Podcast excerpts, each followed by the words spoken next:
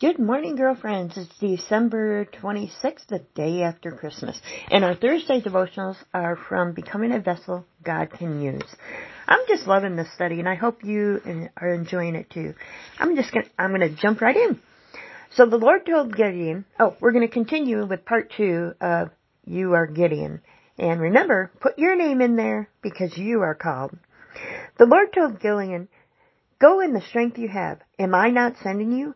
We must do the same, even if we don't think our strength is sufficient. The Coast Guard has a motto we would do well to adopt. It says, you must go out and don't have to come back. And you don't have to come back.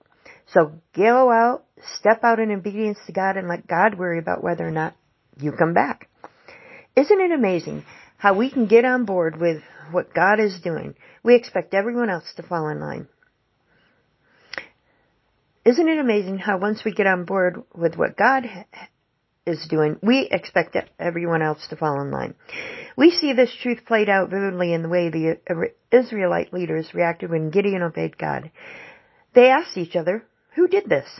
When they carefully investigated, they were told Gideon, son of Joash, did it. The men of the town demanded of Jehoshaphat, bring out your sin. He must die because he has broken down Baal's altar and out of the Asherah pole beside it. But Hosea replied to the hostile crowd around him, are you going to plead Baal's cause? Are you going to save him? Whoever fights for him shall be put to death by morning. If Baal really is God, he can defend himself when someone breaks down his altar. And that comes from Judges 6:29 through 31. So this is going to continue with some of the other key points. So we don't want to expect all the answers up front. Gideon had no idea whether or not his father would come to his defense. It was entirely possible that his father might have led the charge to execute him. After all, this was an overwhelming show of defiance. In essence, Gideon said, in your face, Dad, I reject your religion, your position, and everything you stand for. Only God knew the outcome. Gideon didn't. We are responsible for our choices. God is responsible for the results. I really like this. We are responsible for our choices. God is responsible for our results. The next one is don't listen for the cheering section. The truth is, if you expect people to cheer you on, you'll end up disappointed. Don't count on getting support when you step out in obedience to Christ, not even from your own family or so-called religious leaders. It's entirely possible that you'll face fierce opposition as you allow God to accomplish his purposes through you. Did Gideon receive praise for his giant leap of faith? Far from it. All he heard was criticism and death threats. God knows exactly what he can achieve through you if you are willing to do as he directs. Will you take up the challenge? Great, but don't listen for the cheering section. Wow. All right, now we've got some questions, and I'll write them out for you. But what specific objections did Gideon raise when God called on him to perform a tough assignment? Were they legitimate?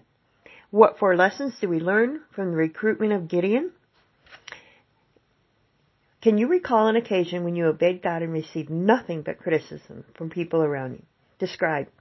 And if you want, you can share that in the group with us.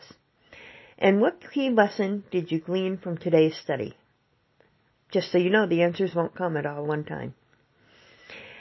So to recap, God fully knows you and the circumstances you face. God will only call you to complete a job he knows you can handle by his power. You must go in strength you have, even if you don't think it's enough. Don't expect people to support you when you step out in obedience to God. Remember who sends you. And then the four takeaways is God is not looking for self-confident people. God isn't interested in our excuses. Don't expect all the answers up front. And don't listen for a cheering section. All right, ladies. Put your name in there. You're the one. Would love to hear what you think about this section. And again, you have an awesome day. And remember, you are who God says you are.